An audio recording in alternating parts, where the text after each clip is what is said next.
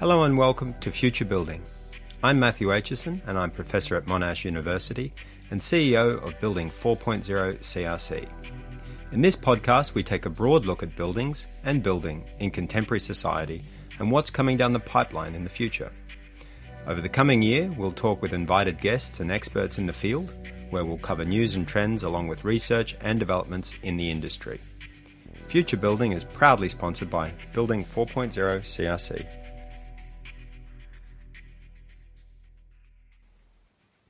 In this episode, I interview Jose Torero Cullen to talk about fire in buildings. Over the past few years, building fires have captured international attention. Tragic incidents like the Grenfell Tower fire of 2017 in London show us not only the weaknesses in our thinking about the subject, but outline a longer path to reforming the building industry. Jose is a leading expert in fire safety engineering. He is Professor of Civil Engineering and Head of the Department of Civil Environmental and Geomatic Engineering at University College London. Jose's accomplishments around fire engineering are literally too numerous to mention. He has worked internationally in a selection of the world's most prestigious universities in Europe, the USA, and Australia. He's participated in numerous high profile research projects and published literally hundreds of scientific papers and articles. He's consulted widely to industry and government, and importantly, Jose has implemented and carried out training of fire safety professionals all around the world. Competency of fire professionals, as you'll hear, being a particular focus for Jose. Something we focus on in this interview are Jose's experiences as an invited expert on high profile fires. Some of the fires that we talk through here include the 9 11 World Trade Center collapses, the Notre Dame fire in Paris of 2019, and the 2019 2020 Australian bushfires. We close with the Grenfell Tower fire of 2017 and the ensuing Royal inquiry to which Jose has provided expert advice. There are many gems in this conversation. Some of my highlights include the concept of design by disaster, or the notion that bushfires can be fought, which, in Jose's view, is masking some more difficult solutions to the problem or that the rise in building complexity has resulted in a kind of innovation wake that has tended to disable the abilities of the professionals to effectively assess fire safety performance. We discuss the well known reports and inquiries into the building industry, where Jose identifies a shift from regulating the process to regulating the people. And we close with the idea that we might eventually need to consider the radical simplification of buildings as a way to deal with complexity and safety. It was a fascinating conversation for me, and I hope it will be of interest to you. I spoke to Jose from his home in London in July 2020. Jose, welcome to the Future Building podcast. Uh, we're here today to talk about all things fire and buildings.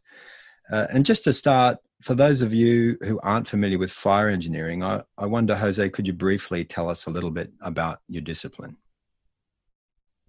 Uh, yes, thank you very much for uh, the invitation to join you. And um, what is fire safety engineering? Fire safety engineering is a discipline that provides uh, a fire safety strategy for any piece of infrastructure, whether it's a public building, uh, housing, uh, industry uh, you have a fire safety strategy that uses components of the building and a number of features or uh, countermeasures like sprinklers or smoke detectors to try to achieve an objective, you know, which is to basically have everybody safe within the building and reduce potential property damage uh, in the event of a fire. Great. So, what kind of things, if you were a student of fire safety engineering, would you be learning, or what would you be teaching as a teacher? Uh, fire safety engineering is a very misunderstood field because people generally relate it to firefighting, and uh, and they don't really recognize it very much as a as an engineering discipline. Now, it's an interesting discipline in the sense that from all the engineering disciplines, it's probably the closest one, you know, to architecture in its philosophy, because effectively it covers every component of the building design. So when you teach a fire safety engineer to be able to create a fire safety strategy, you have to make the fire safety engineer aware of the whole breadth of different things that can be introduced when you're designing and building a building. So a fire safety engineer has to understand about architecture because they have to understand how buildings are laid out so that they can, for example, get people out in a careful way, an appropriate way. It, it is also uh, has to be knowledgeable in structural engineering because the heat affects the behavior of the structure and therefore you have to make sure that the structure withstands the fire. You don't want a building collapsing on people. Uh, you know, they have to understand about fluid mechanics, you know, building services because you have to manage smoke. Um, they have to understand about the way in which you manage security in a building because that affects the way in which people enter and go out of the building and that obviously affects egress in the event of an emergency so in general you know every component of the building has a function but also has to be part of the fire safety strategy and deliver the safety of the building so in that sense that sort of broad generalist vision of the architecture mm. when it comes to design is a very similar uh, vision that fire safety engineering has with the addition of all the sort of technical components associated to the fire safety strategy. Yeah, great. And and so just to follow up on that one too, do you find yourself teaching uh, the management of risk also in that engineering discipline? Yes, I mean the design of a of a fire safety strategy starts by doing a proper risk assessment. So you have a building design or a proposed building design, and that proposed building design brings hazards into the building. And uh, some of those hazards are direct. So, for example, when you introduce, uh, you know, combustible insulation, you know, for the purpose of reducing energy consumption, and other risks are actually passive, you know, which is, for example, when you have an atrium and uh, the atrium enables the smoke to go from one place to another one unobstructed. So, in principle, the the first step of a fire safety strategy is to conduct a detailed risk assessment of the design proposal and then start evaluating you know what are the components that either need to be corrected or mitigated and what are the protection elements that you need to put in place. Gotcha. So as as we heard in the introduction you've worked all over the world. Um, can you tell us if the approach to your discipline is different in different parts of the world, or does it all stem from the same kind of thinking, as it were? Um, that's a very interesting question because, uh, on face value, if you if you look at it in a superficial way, uh, you would imagine that every country has its own building regulations and every country has its own approach, you know, towards fire safety. Uh, nevertheless, we are all dealing with the same physical phenomena. So, in principle, when you start breaking down all these regulations, you realize that in general, we more or less manage the problem in a very similar way using very similar tools.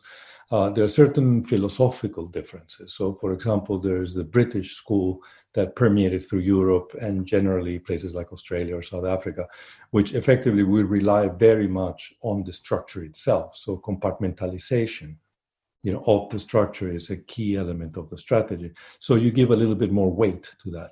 Now, in the United States or Canada, the reliance is more on active systems like sprinklers.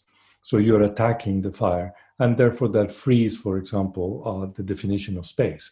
And uh, so it allows you to have maybe more flexible space, but you have the add-on of the sprinkler systems that have to be implemented in every So there's there's nuances, but in general, when you break them down, fundamentally, uh, we all more or less try to do the same things. So you get asked uh, to give professional advice into fire incidents all the time, and in the introduction we listed a range of these. Uh, one that we didn't go to uh, into any great detail on was 9/11 and the collapse of the World Trade Building. Uh, this is obviously a, a very high pro- profile case. What was your involvement in in the analysis there? So uh, there was uh, several facets to to my involvement in it. So uh, in regards to buildings one and two, there was an official investigation conducted by uh, the U.S. government that was commissioned to the National Institutes of Standards and Technology, and uh, and they were to run, you know, with this um, uh, investigation and deliver a forensic understanding of what failed in in those buildings. Now, this created an enormous amount of uh, nervousness, you know, within the industry uh, because they felt that there was going to be a knee jerk reaction that was going to add a lot of uh, uh, unnecessary safety features. So there was a massive consortium uh, of, of uh, industry uh, formed in, in Europe that effectively funded our activities to run a shadow investigation of the collapse of, of World Trade Center 1 and 2 that shadow investigation ended up merging with the official investigation. So we ended up being uh, part of the presentation of the official investigation. So we, the cross pollination was huge. So there was a lot of our work that went into the official investigation and vice versa. So at the end, we more or less agreed on the principles. Now, then with World Trade Center 7, which was the third building that collapsed, uh, then I was involved more. Uh, that was that was more an issue of insurance and money. So we were more involved on the litigation. So uh, I don't expect that we've got too many conspiracy theorists in our audience, but in case we do, can you explain why and how those buildings collapsed? Uh, at least the short version of that story. Yeah, I mean the the the, the very basic version of it is that um, those buildings were designed according to certain principles of design that did not require an explicit assessment of the performance of the structures in fire. And uh, and this is now this is still until today the common practice. So you use this concept of fire resistance, which effectively just simply tests components and assumes that if they don't fail in the test, then when you assemble them into the building, you know, then then they will not fail. Now the problem with that is that once you assemble components in the building, you have a problem, which is that structural elements heat up, and when they heat up, they expand. And if they are restrained, you know, by other structural elements, they produce massive loads. So the loads that get created because of the fire many times are just a function of the way in which the building was assembled. And none of our design methodologies incorporates that type of explicit assessment. So effectively what happened was that particularly World Trade Center 1 and 2 were buildings that were designed in a way such that you had this very rigid core, you had a very rigid set of perimeter columns, and you have this very lightweight floors. And it was a continuous system. Every floor was identical. So when the fire started, the floor started expanding. They could not expand because they were restrained by the, the tubular structure at the external tubular structure and by the core. And because they couldn't expand, then the floors buckled. And then the weights of, of the floor that were buckling started bringing the columns back in. And that compressive force of the columns coming back in starts buckling all the other floors. And once the, the, the collapse or, or the failure gets started, there was nothing to arrest it. So it continued propagating down. Most tall buildings will have rigid floors, will have bracing, will have all sorts of discontinuities, while World Trade Center 1 and 2 didn't have any. And that brought the building down. Now, the interesting thing you mentioned conspiracy theories, the problem was that uh, while we all more or less agreed on the basic principles, the magnitude of the failure was such that we couldn't explain the details. So a lot of loose ends were left in all three collapses, one, two, and seven. And, uh, and the result was that because of a lot of loose ends were left, lots of questions kept being raised to the point that if they fueled all these conspiracy theories because nobody could give the detailed explanation of exactly what happened. We understood the best the, the first principles and we understood what was the failure mechanism, but in many ways we had very little idea uh, how to do it better. And that resulted in, in, in, in many people speculating that there were all sorts of issues regarding conspiracies and so forth. Thanks for that, Jose. Um, I, I, want to go a little deeper into some of the case studies now, and particularly some of the other high profile uh, cases that you've been involved in, or, or others that I think at least you, would be aware of. Um, the first of those is Notre Dame, uh, the Notre Dame fire of 2019. Last time we met, uh, we spoke a lot about Notre Dame, and I, I kind of find this story, uh, as everyone who who saw the news breaking, heartbreaking and fascinating in, in equal measure. Um, and I'll just point out for, for listeners here that there's a wonderful uh, infographic journalism essay in the New York Times that we'll post in the show notes that that really explains what happened and puts forward a really interesting timeline and outlines in, in some degree the heroism of the local fire services. Can I ask you, Jose, to walk us through this fire? Yes, I mean the, the, the Notre Dame fire is one of those situations that, um, if you look at it as a lay person, uh, it it it evokes all these uh, feelings of having this great loss, and uh, and it looks into the heroism of firefighters that were trying to save as much as they could, you know, uh, during the the, the the, the fire. When you look at it as a fire engineer, um, I think the feeling is very different, and it is uh, quite a tragic uh, feeling because it is a complete failure uh, of our system in to a level that is actually almost an embarrassment. I mean, think about the concept. So here you have, you know, one of the most remarkable architectural gems um, of a country, visited by millions of people every year, of an immeasurable value. So this is this is effectively like having, you know, an, a, an enormous jewel in there. Now that jewel is made out of highly combustible materials, and we knew that. So the timber trusses, the lattice that covered uh, the roof, uh, these were all uh, highly combustible materials. You know, 19th century um, construction and uh, and this was perfectly well known. Notre Dame has been studied for many, many, many years, and uh, and the protection that this um, structure had was this very thin uh, lead tiles that covered the entire roof, and that's the mechanism by which you protect it of uh, any anything that could attack the the roof from the outside. Uh, needless to say, it is a roof, so the probability of having a fire starting in the roof is very limited.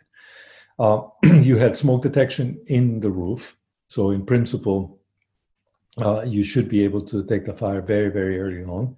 And the roof in itself, other than the roof itself, was pretty much void of any combustible materials or any possible ignition sources. So, in many ways, this is how historical buildings are preserved. You consider and acknowledge the hazard that you have, and then you put the appropriate measures to make sure that you are not altering the structural system or the building itself, but at the same time you guarantee safety.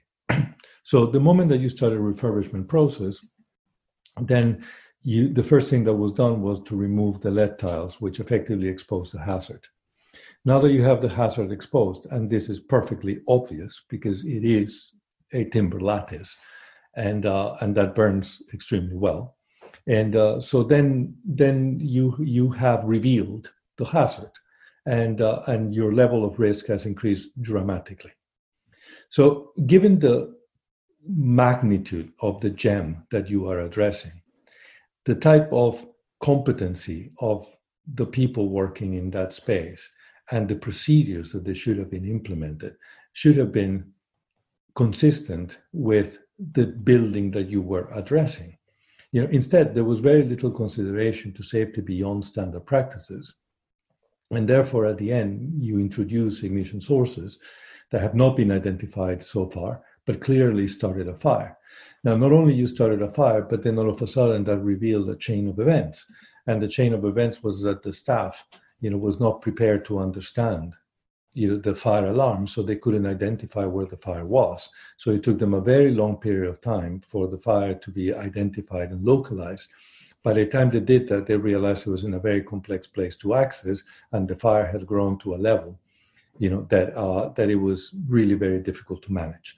So at the end, you have a group of firefighters trying to address an impossible problem, mm. and that impossible problem eventually takes as much as it's willing to take and it gets only stopped by natural barriers, which are the stone walls and a number of different things, and the fact that the roof collapses. So the moment that the roof collapses, then the fire gets vented out to the air, and and actually the damage in the interior of the church is actually quite limited. But if you think about it, effectively, it is an enormous failure of competence, an yeah. enormous failure of recognizing what is the risk, you know, and how risk should be managed in a building whose value is extraordinary. It is not a, a, a conventional building, it is a building of extraordinary value. And that element needs to be considered in the risk analysis and all the procedures that you're putting in place to try to protect the building. So, this raises the question for me is this just gross incompetence, or is there something particularly unusual, or even, and I use this term carefully, interesting about this fire? Uh, there's nothing unusual or interesting about the fire other than the fact that it happened in Notre Dame. I mean, yeah. this is uh, very typical of historic buildings because they mostly have very similar roof structures. And once a fire gets in the roof, then it's going to burn. What it is interesting about it is uh, is that it it introduces the, the the traditional crash that we have when we're dealing with fire safety strategies, because building regulations in general are all directed towards life safety. So the objective is to protect the people, but they do not consider in an hmm. explicit way property protection. So effectively, from a regulatory framework, you're not required to do anything for the building. And this is where the failure happens. So most of the processes that get implemented in the refurbishment process, and it's very similar with the Glasgow College of Art. You know, a building that burned twice that should really never burn in the first place, but clearly should have never burned on the second uh, place. So, so effectively, this we know that these things happen, but if it's a conventional building, you address life safety, and it really doesn't justify most of the times putting extra measures to try to address property protection. Industry does that very well, but not in public places. In public places, the focus is on life safety. So, the interesting part about Notre Dame is that it highlights the weakness that is generated by the fact that we only focus on life safety. And I suppose that that begs the question, and, and perhaps you've answered it to some degree already: is could such a travesty happen again, or do you think this will put uh, governments on alert for this kind of risk? Uh, look, for me, one of the basic principles uh, of design by disaster, you know, which is learning from failures through forensic analysis, is to effectively have the mindset to learn. So I, I think that this is going to continue to happen because right now the mindset has not changed. There's still a perception uh, of how a fire gets controlled and fought. You know, there's still a perception of fire safety that is focused on life safety. And therefore, people are not necessarily asking the right questions. And, and therefore, your capacity to learn from the failures is actually quite limited. I think uh, you know, in, in the particular case of historic buildings, I mean, you've seen it happening in the last few years. There was a Natural History Museum in Brazil, you know, there was Notre Dame, there was the Glasgow College of Art. You know, these things happen on a regular basis. And, uh, and, and they keep happening in a very systematic way. And, uh, and generally, it is all, if you break it to pieces, it is all fundamentally the same problem. It is the neglect you know, of taking into consideration of the value of the building. And, uh, and therefore the measures are put are not intended to protect the building, but they're intended to protect the people. So I think that uh, I, I hope that something is going to be learned out of Notre Dame, given you know, given how extreme, you know, the, yeah. the loss was. But, yeah, but and, I'm and no doubt the expense as well.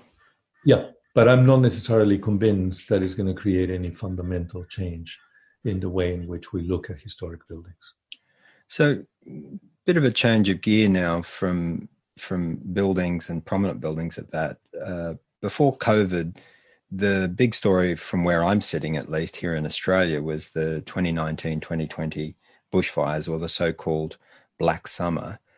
Um, some figures can help us put this into context. There were 34 deaths, I believe, over 18 million hectares, or that's around 180,000 square kilometers, which is, uh, for listeners uh, where you're sitting, Jose, in, in London, uh, that's the size of England, Wales, and one third of Scotland was burned.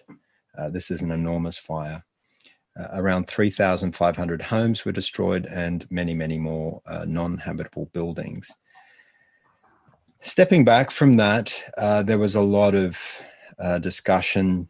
Uh, everybody was shocked by this. Um, I don't think anyone had expected something of that magnitude. Certainly, we expect bushfires in Australia, but not of that magnitude. And it really raises the question about what can we do?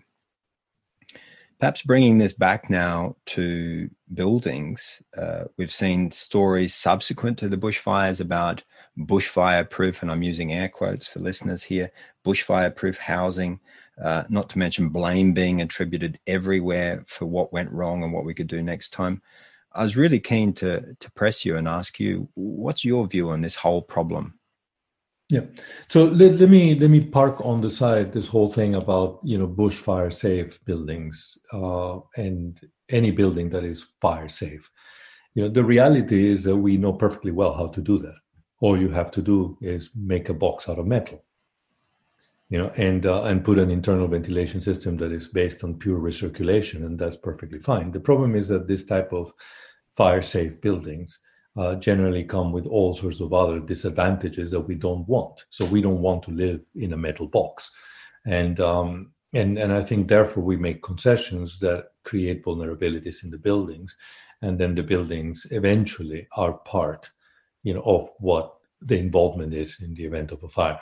So I think that that um, the solution of creating a bushfire safe uh, building, you know, it is it can only take you that far, and and I think it is more about having a robust uh, building approach towards buildings that are in bushfire prompt areas. Now, but that really is not the problem. I mean, the problem actually is the bushfire in itself, and what are we doing wrong, and why are we seeing more and more of these fires? and um, and and why are we so unsuccessful at being able to manage them once they happen? Now, the first problem and the reason why we are unsuccessful at uh, at being able to manage them appropriately is because there is this perception that bushfires are fought. And once again, you know, once a fire reaches a certain magnitude and it has certain characteristics, the capability of a fire brigade to be able to deal with this type of event diminishes dramatically. So if you manage to capture the fire very early on and you manage to fight it in a certain set of conditions, you know you might be able to control it. So you have a window of opportunity that is very narrow. You know once the fire gets out of control and it acquires certain types of characteristics then then really fighting the fire is pointless.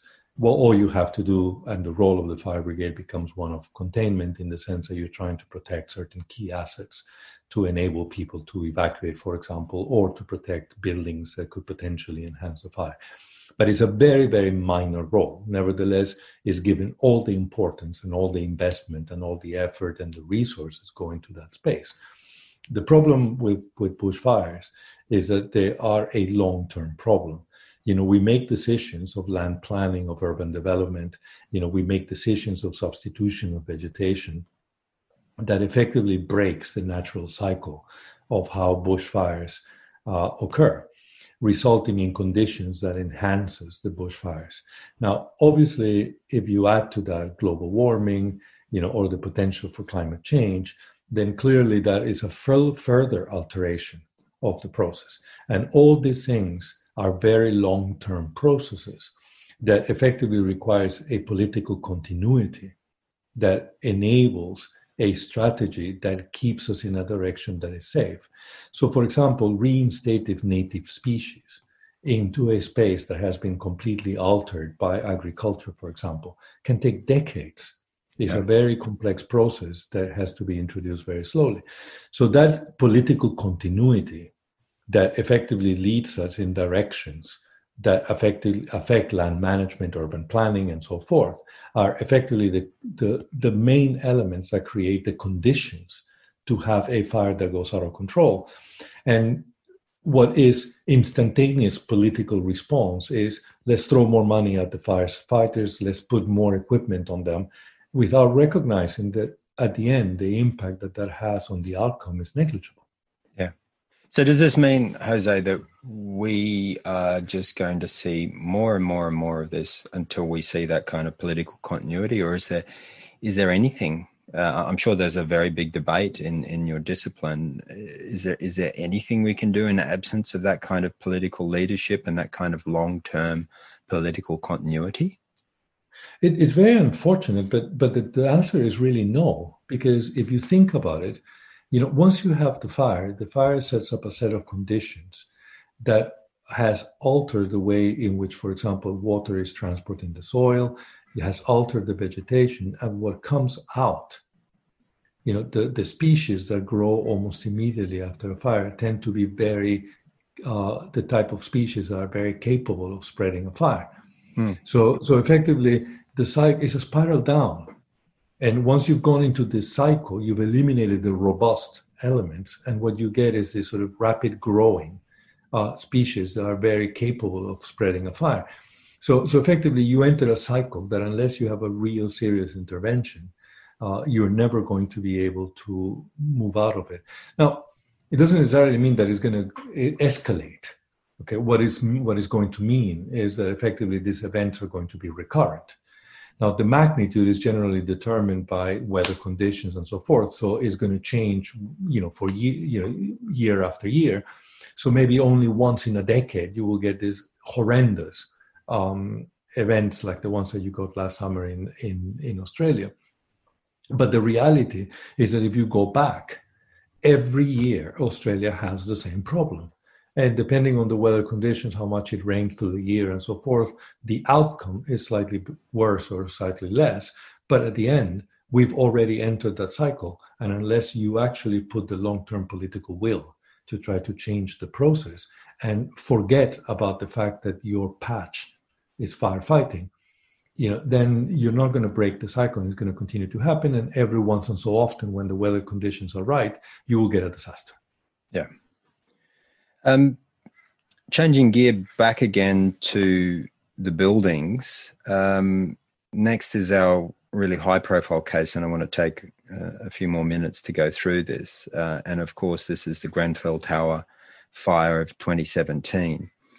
Uh, I might just give our audience, in case some people have been living in a cave, uh, a bit of an overview. Uh, the fire started in the early hours of June 14th, uh, sorry, in 2017, and burned for around seven hours intensively uh, and resulted in around 72 deaths and just as many hospitalizations.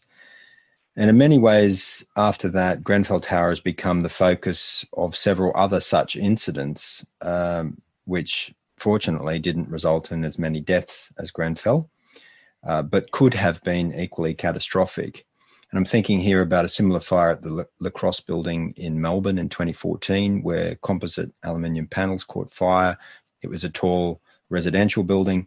Uh, that incident sparked an inquiry as well, and I'll come back to that report in, in some way in a few minutes. But Jose, you were involved in the Royal Inquiry uh, on this building, on this fire, and that was chaired by Sir Martin Moore Bick.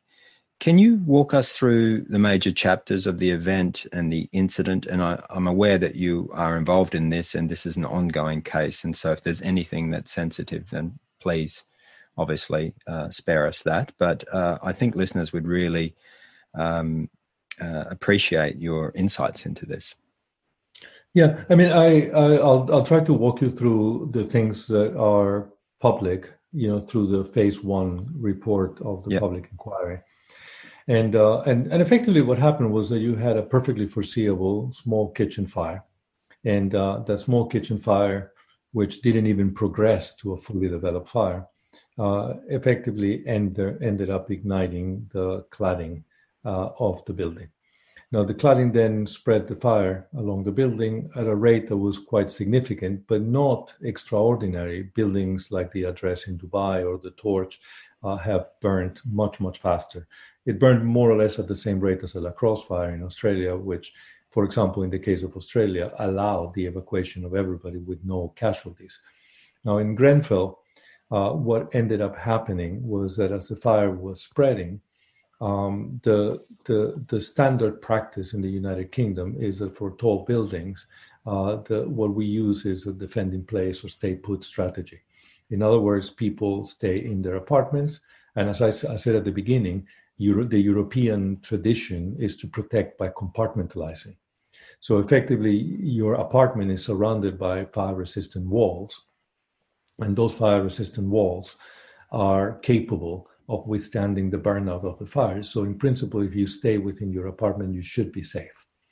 Uh, you know, one of the experts of the inquiry uh, showed some statistics, and they showed that in the last 10 years, the London Fire Brigade had attended something of the order of 10,000 fires in, in high rise residential buildings, and they had only had to evacuate the building twice. So, even statistically, you know, the, the defend in place strategy is a very well known and very uh, sort of robust, commonly used strategy. So, what ended up happening was that the firefighters failed to recognize the implications of having an external fire spread and therefore maintained for several hours the stay put or defend in place strategy. So they the communication towards the people in the building was to tell them that uh, that they should be staying in place, and therefore nobody, you know, only the people that disobeyed the orders evacuated the building, and uh, and everybody who actually followed the instructions remained in the building waiting to be rescued. The result is that the firefighters again failed to recognize that the fire had taken an amplitude that was out of their capabilities and therefore they could not control it.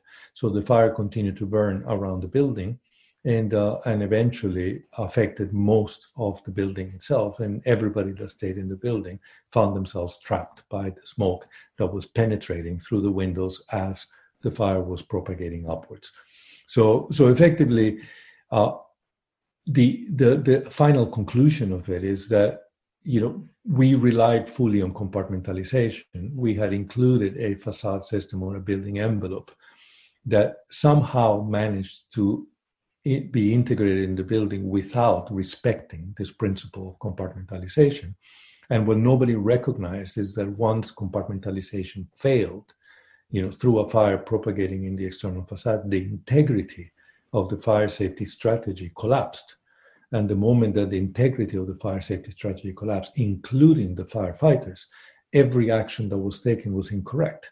So if you read the conclusions of Sir Martin Moore-Bick of Phase One report, uh, it is a very, very, very clear statement that the fire service is a component of the fire safety strategy, and in this particular case, became the most important component and it collapsed completely. They were completely incapable of dealing with the situation. I, I have had a um, a read through the phase one report, and I, for those of you who haven't read it, uh, it is quite gripping reading, uh, very dramatic actually. Um, and I have to say, as you introduce yourself, um, it was quite a chilling thought to realize that things went so bad that it's a it's surprising that this really doesn't happen more often. Um, you mentioned 10,000 other callouts, but with only two evacuations. Uh, how close do you think we were in some of those occasions to something this catastrophic? Um, it, this is this is quite interesting actually because I think in many cases we were quite close, and actually we did have precedent. So the Lakanal fire uh, resulted in, in not as catastrophic of an outcome, but several people died only a few years before. Um, and uh, so, so in many ways, I think we have been very, very, very close, uh, you know, to having major disasters in a number of places. And in some cases, like in the building in Shanghai, uh, there were several deaths.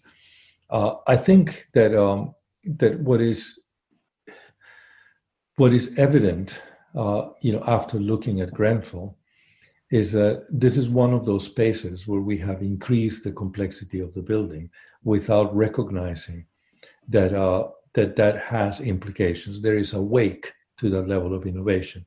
We were driven, you know, by trying to reduce energy consumption, and that became the primary target of building of the mm-hmm. building envelope design.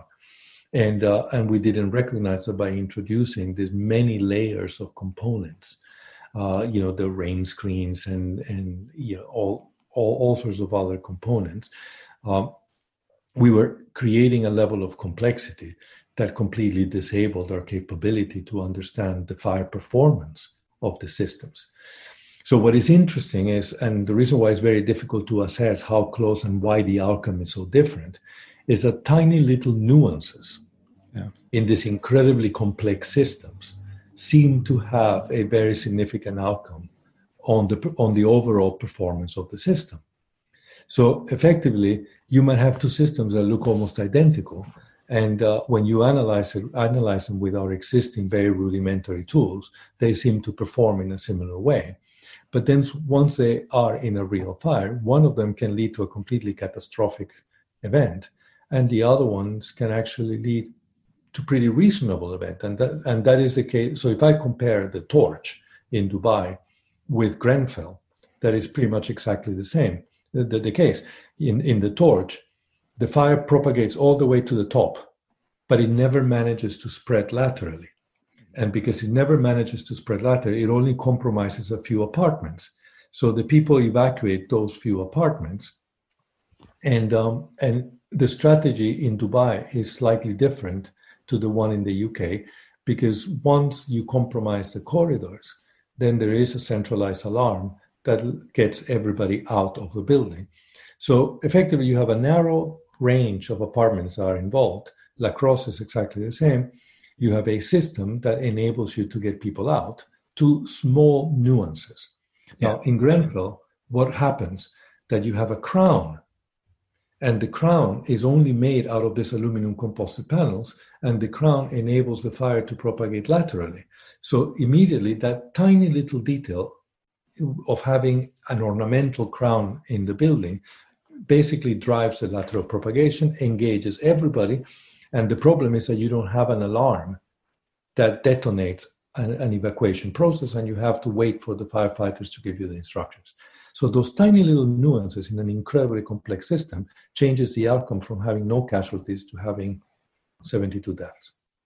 Yeah, it is really incredible. And it is such a finely balanced and finely tuned system that it must almost be, for a layperson looking on from the outside, almost impossible to calculate without being extremely heavy handed. Uh, I just want to step to the side for a second and and and say that you know I've assumed you've seen your share of really horrific reports, um, and I, am sure that the material you must have seen in this inquiry was was was very confronting. Uh, do you find it stressful to teach uh, fire safety engineering, and do you worry about PTSD and, and other such things with your colleagues and yourself and your students?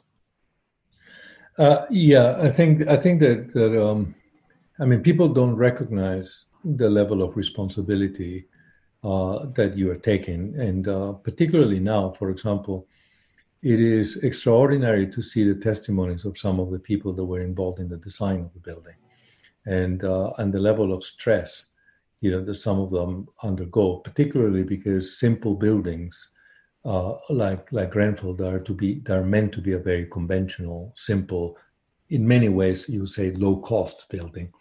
Um, generally, will involved in the in to a great extent in the design process, you know, very inexperienced engineers. So what you have is individuals that were very young at the time where they made these designs, but nevertheless they are responsible for delivering the safety of a building that at the end ended up killing a lot of people. So there, there there's an enormous concern, you know, about about this because uh, not only is the enormous responsibility that that you are taking, uh, but also the fact that once you take your design, you're handing it over to an industry that then does all sorts of value engineering. You know, basically many shortcuts. Um, the craftsmanship you know is questionable. There's so many things that come into play that to some extent you don't really ever know that what you design was ever built or that they built something different or something that was apparently the same but not necessarily the same. So your responsibility gets mixed with the responsibility of others. So even that you might be dragged into something and have designed the perfect solution but once it got implemented it was implemented in a way that was maybe incorrect or that required a certain level of maintenance that after a few years it was ineffective because the maintenance was not provided. So so there's uncertainty there's high responsibility you know there's there's uh, the fact that uh, many of these buildings you know end up with inexperienced people. So yes we do worry uh, you know quite you know, quite a lot about the level of stress in which professionals in our discipline work. And I was talking yesterday with a person that used to be uh, a, a, lecturer in Canterbury, uh, who used to be the only uh, fire engineering program in in the New Zealand uh, Australia area, and he was telling me that he left the university after a conversation that he had with somebody when somebody told him, um, uh, he said, "Do you re- do you recognize that you are educating every fire engineer in Australia and New Zealand, and therefore somehow you're responsible for every building that gets designed and the safety of those buildings?" He actually took the decision of leaving the university and stopping doing that because he felt that the responsibility was too high. Yeah, and the responsibility is too high, isn't it? But yet, uh, who who would do that? Uh, I suppose this takes us though to the sharing of responsibilities and the aftermath of all of these tragedies, um, and the various reports, which we'll come to in a second. But uh, obviously, in the uh, phase one report of the Grenfell uh, Tower inquiry, uh, there were a lot of recommendations, 12 in fact, uh, with more to come in phase two, I believe, specifically relating to buildings and materials.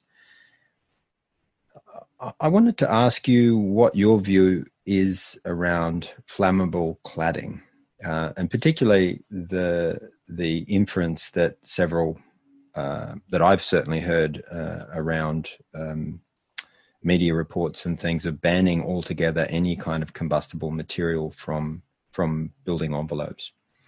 Uh, and I, and I wonder about the way that that plays into the way we evaluate risk in these buildings. Uh, and, and I went off down the garden path and started thinking about cars and the fact that we're perfectly happy to drive around in a car with some explosive fuel strapped to ourselves in a tank, uh, but somehow that's deemed an acceptable risk. Um, what, what do you think about this matter of flammable cladding, uh, external envelopes on building, and and how that problem can be regulated? Yeah, I mean, I think the first thing I have to say is that a ban is a desperate measure. Uh, when you don't know how to fix a problem, you try to make the problem go away. Now, the the, the problem with with banning uh, combustible materials uh, from the building envelope is that that is a solution that will never be able to be implemented uh, because effectively you always will have to draw a line on how much and what is a combustible material. So without being able to answer those two questions, you know, you will have to literally eliminate every seal, you know, every infill of glass. You know, you, there's the number of products that this affects is so extraordinarily large that we will have to go straight back to the 1970s. And uh, and the problem, you know, with that is that we are not a society that is willing to tolerate, you know, the quality of these 1970s buildings when it comes to energy performance and so forth. So even in cost. So so effectively, we are in a conundrum where we are desperately throwing words such as ban and at the same time we are not willing to accept the consequences of the ban so what is going to happen is that there's going to be a compromise of definitions and uh, and the ban might remain but the way in which you define what's banned is going to be on the basis of some level of quantity and some definition of combustibility and uh, so if and the problem with that is that then you're never really addressing the real issue. As you said, we can coexist with combustible materials with no problem at all. I mean, we cook every day in our houses. We are allowed to line our buildings in timber. You know, we can sit in cars that are carrying petrol. You know, we design processes in industry that are highly combustible and can lead to explosions. And we do that all in a safe manner. But that requires a certain level of competency and a certain level of thought you know, and it requires a regulatory framework that actually privileges competency. And this is one of the real problems that we have with the ban is that if you put a ban, effectively you're creating the perfect vehicle to allow incompetency to rule the market. And um, it's a very simplistic uh, approach that doesn't require people to think. And therefore, you create an unfair competitive market of quality where people with, that have no knowledge and no competency can sign off for very cheap. You know, things are highly problematic because they have the support of the regulatory framework. So, so I think to me, the idea of a ban is extremely problematic. You know, the Shergold Weir report, in as much as the Grenfell Public Inquiry Phase One report, Dame Judith Hackitt report, they all point to the same thing. At the core of this is that we have to have a proper and explicit performance assessment by individuals that have recognized an accepted level of competency. So you have to shift the focus from regulating the product, you know, regulating the design process into regulating the individuals who are designing. If you have a high quality engineer and that high quality engineer is well versed on the ethics of the profession, then they would deliver a solution that is appropriate. And that solution could perfectly contain combustible materials. That is not necessarily the problem. As I say, we know how to exist with them.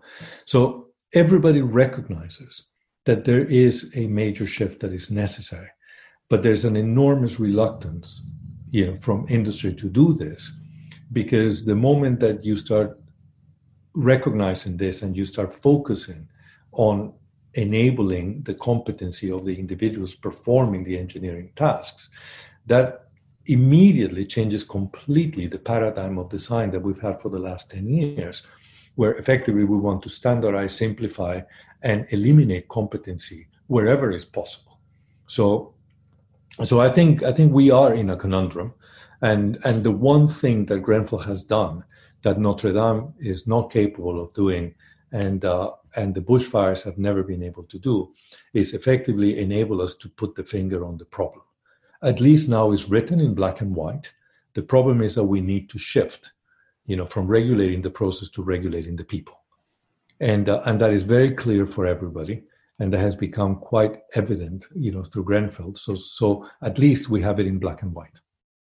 Yeah, that's a very elegant formulation, Jose. And and for those who are listening, um, the reports that Jose is referencing will be listed in the show notes, but they include Grenfell Tower Inquiry, which was released in October 2019. Uh, also, uh, Building a Safer Future, the so called Hackitt Report of May 2018. Uh, Building Confidence, or otherwise known as the Shergold Weir Report of February 2018, and all starting off with uh, a Victorian Cladding Task Force of November 2017. Um, thanks for that view on those reports, Jose. Um, they all are, I agree with you, having done a, a cross reference there, that there's a lot of sim- similarities.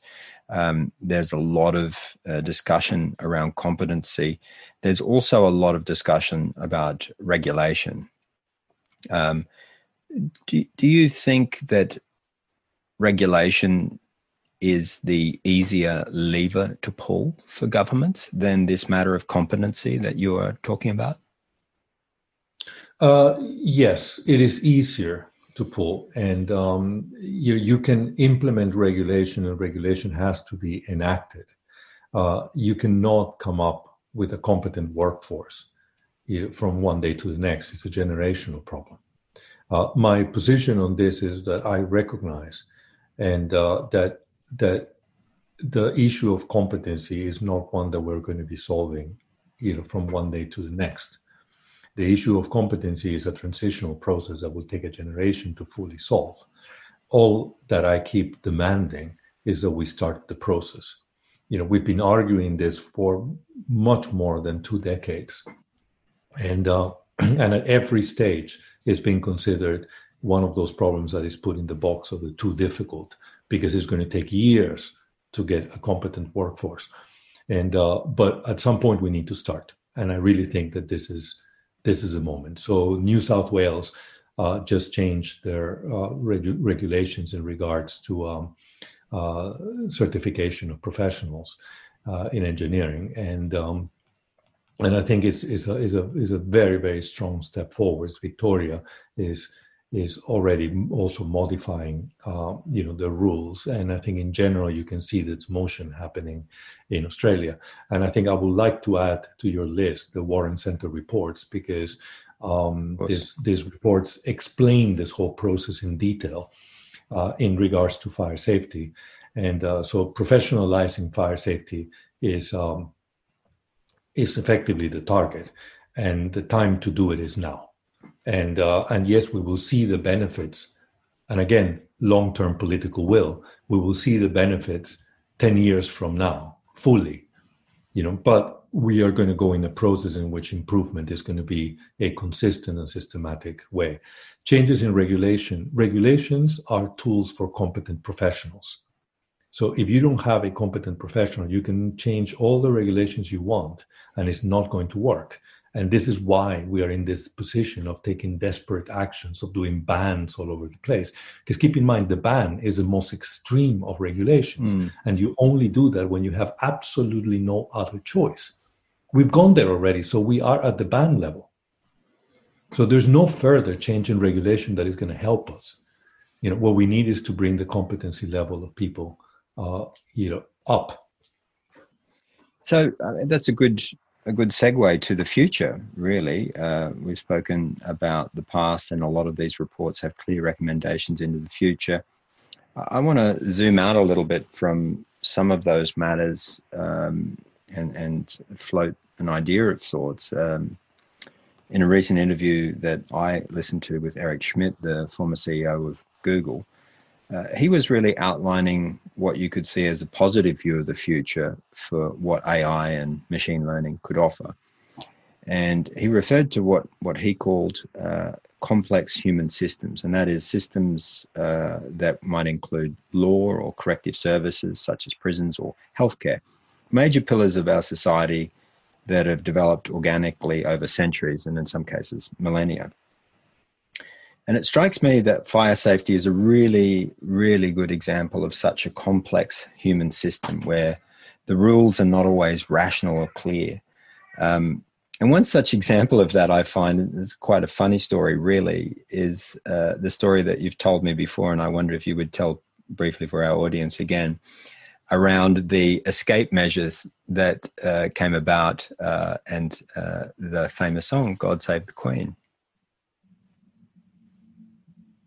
Yep. So, I mean, this is this is interesting. So the many of the rules that we have in our building regulations are historical, and uh, and the one that you mentioned is every uh, required travel distance. The, so the maximum travel distances by which we design the length of corridors and rooms and so forth in every building is based on this principle that you should be capable of evacuating everybody in a building within a period of two and a half minutes and uh, and so around the world, and this this basically works, you know, from New York all the way to Sydney. Uh, around the world, we use the same framework, and the framework uh, came, you know, from uh, a fire that happened at the Empire Theatre in, in Edinburgh in the early 20th uh, century, you know, where a magician said, uh, called the Great Lafayette set the stage on fire and uh, at the moment that he, he set the stage on fire, that started a massive uh, event. And uh, and the at the time, uh, the music was provided by an orchestra, and the orchestra director decided that the best way to get people to stand up and move was if the orchestra started playing at the time the God Save the King. And uh, so he played the God Save the King. Everybody evacuated the hall, and and effectively that gave the first measurable uh, estimate of what is the time for a safe evacuation. And uh, so then they measured the length of the God Save the King, and it was approximately two and a half minutes. That got embedded in regulation, and uh, and and it it got carried since the early 19, uh, 20th century. It got carried in into all regulations, and now it's at the core of everything that we call a maximum egress distance. So that's what we have right now. So now then you have on the other side the CEO of Google.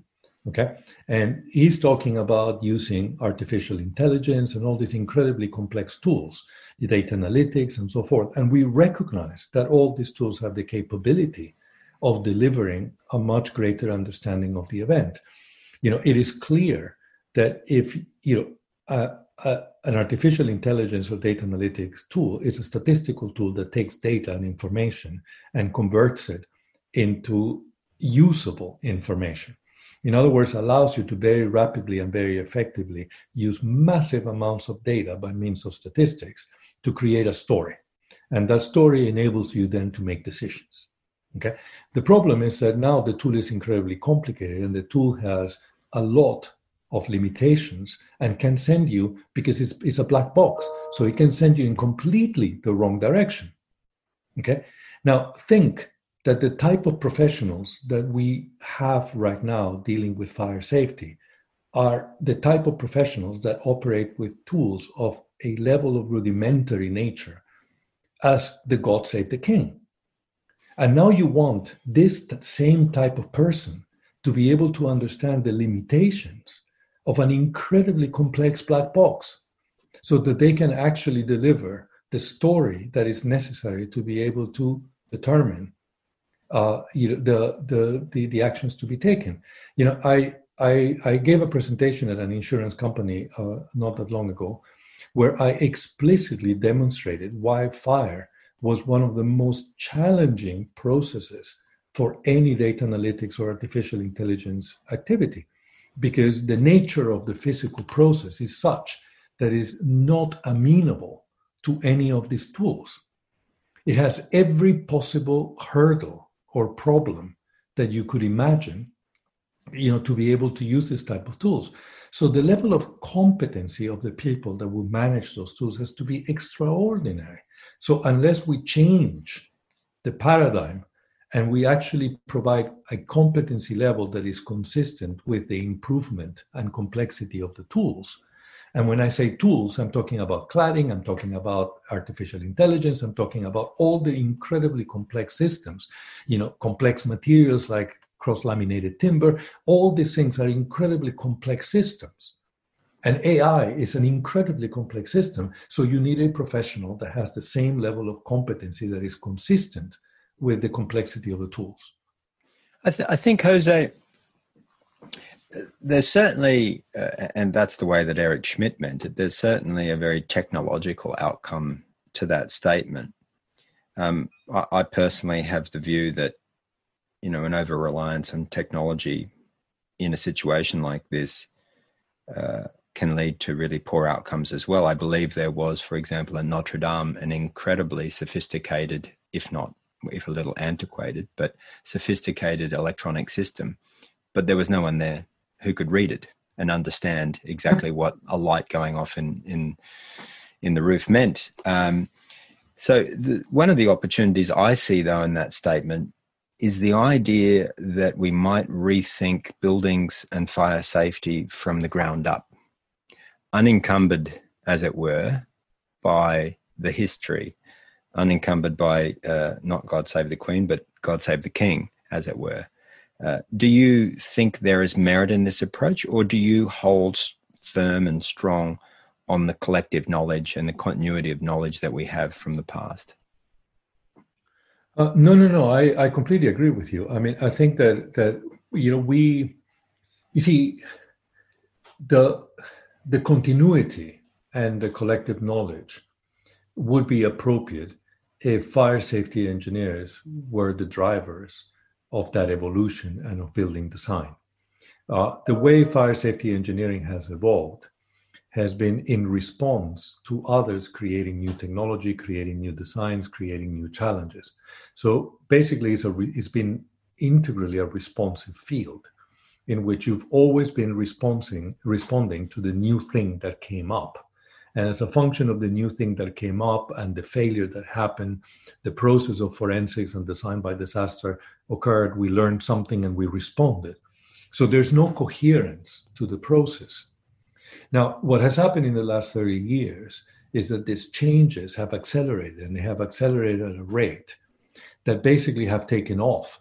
And fire safety engineering has fallen behind uh, so much that now there is a complete dislocation between the complexities of the technologies that are implemented in buildings and our capability of addressing them in a coherent way. Now, revisiting the whole process, starting from first principles, bringing fundamental knowledge into the problem, not this sort of responsive factual knowledge uh, like like like the maximum egress distances, and coming back from first principles is going to effectively be the only possible solution to this problem. Now, the the reason why there's an element of reluctance to go in that direction is because the moment that you start doing that you are going to recognize that today we are designing buildings that cannot be built safely. And we're building buildings that are inherently unsafe because either they rely too much on craftsmanship and so forth, detailing, on an absence of performance and so forth. And once we build these buildings that are inherently unsafe, you know, we have no capability of maintaining them, so they deteriorate to an even worse level of performance. So, so basically, we're designing buildings that cannot be built, and we're building buildings that cannot be maintained. So the conclusion is inevitably going to be that we have to go back to some extent into simpler systems, systems that maybe for other functionalities like energy are not going to be as performant. You know, but nevertheless are going to remain within the bounds of quantifiable safety.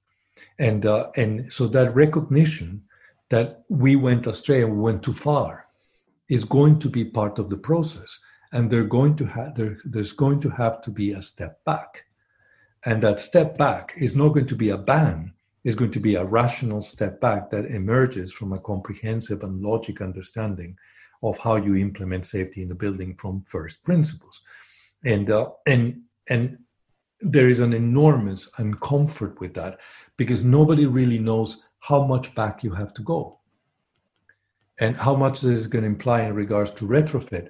I mean, look at the cost of the cladding replacement programs. It's in the billions. Yeah. You know, and it's a global problem. So the moment that we do this and we recognize that a lot of the systems, you know, are fundamentally unsafe, and we have to take one step back, there is a cost associated to that. And I think the uncertainty of what that cost is going to be and the potential for it to be of massive magnitude is one of the things that is keeping the industry from being engaged in this process uh, of revisiting the problem on first principles. And this is where I think the role of government becomes a crucial uh, component of the process. Thanks, Jose. It's it's always completely stimulating to hear you talk, and it's one of the things I've learned about uh, your method, as it were, is this taking us back to first principles um, and a very erudite view of of what the problem is, uh, and in some degree, one of the things I think I've learned from you is is learning uh, to to not treat the symptoms, but to really treat the problems, and I, and I really appreciate that. And in wrapping up now, I, I want to sort of reveal to you that I've got this secret plan that's um, perhaps not so secret now to get you to write a popular book on fire and to to document many of these really really interesting cases.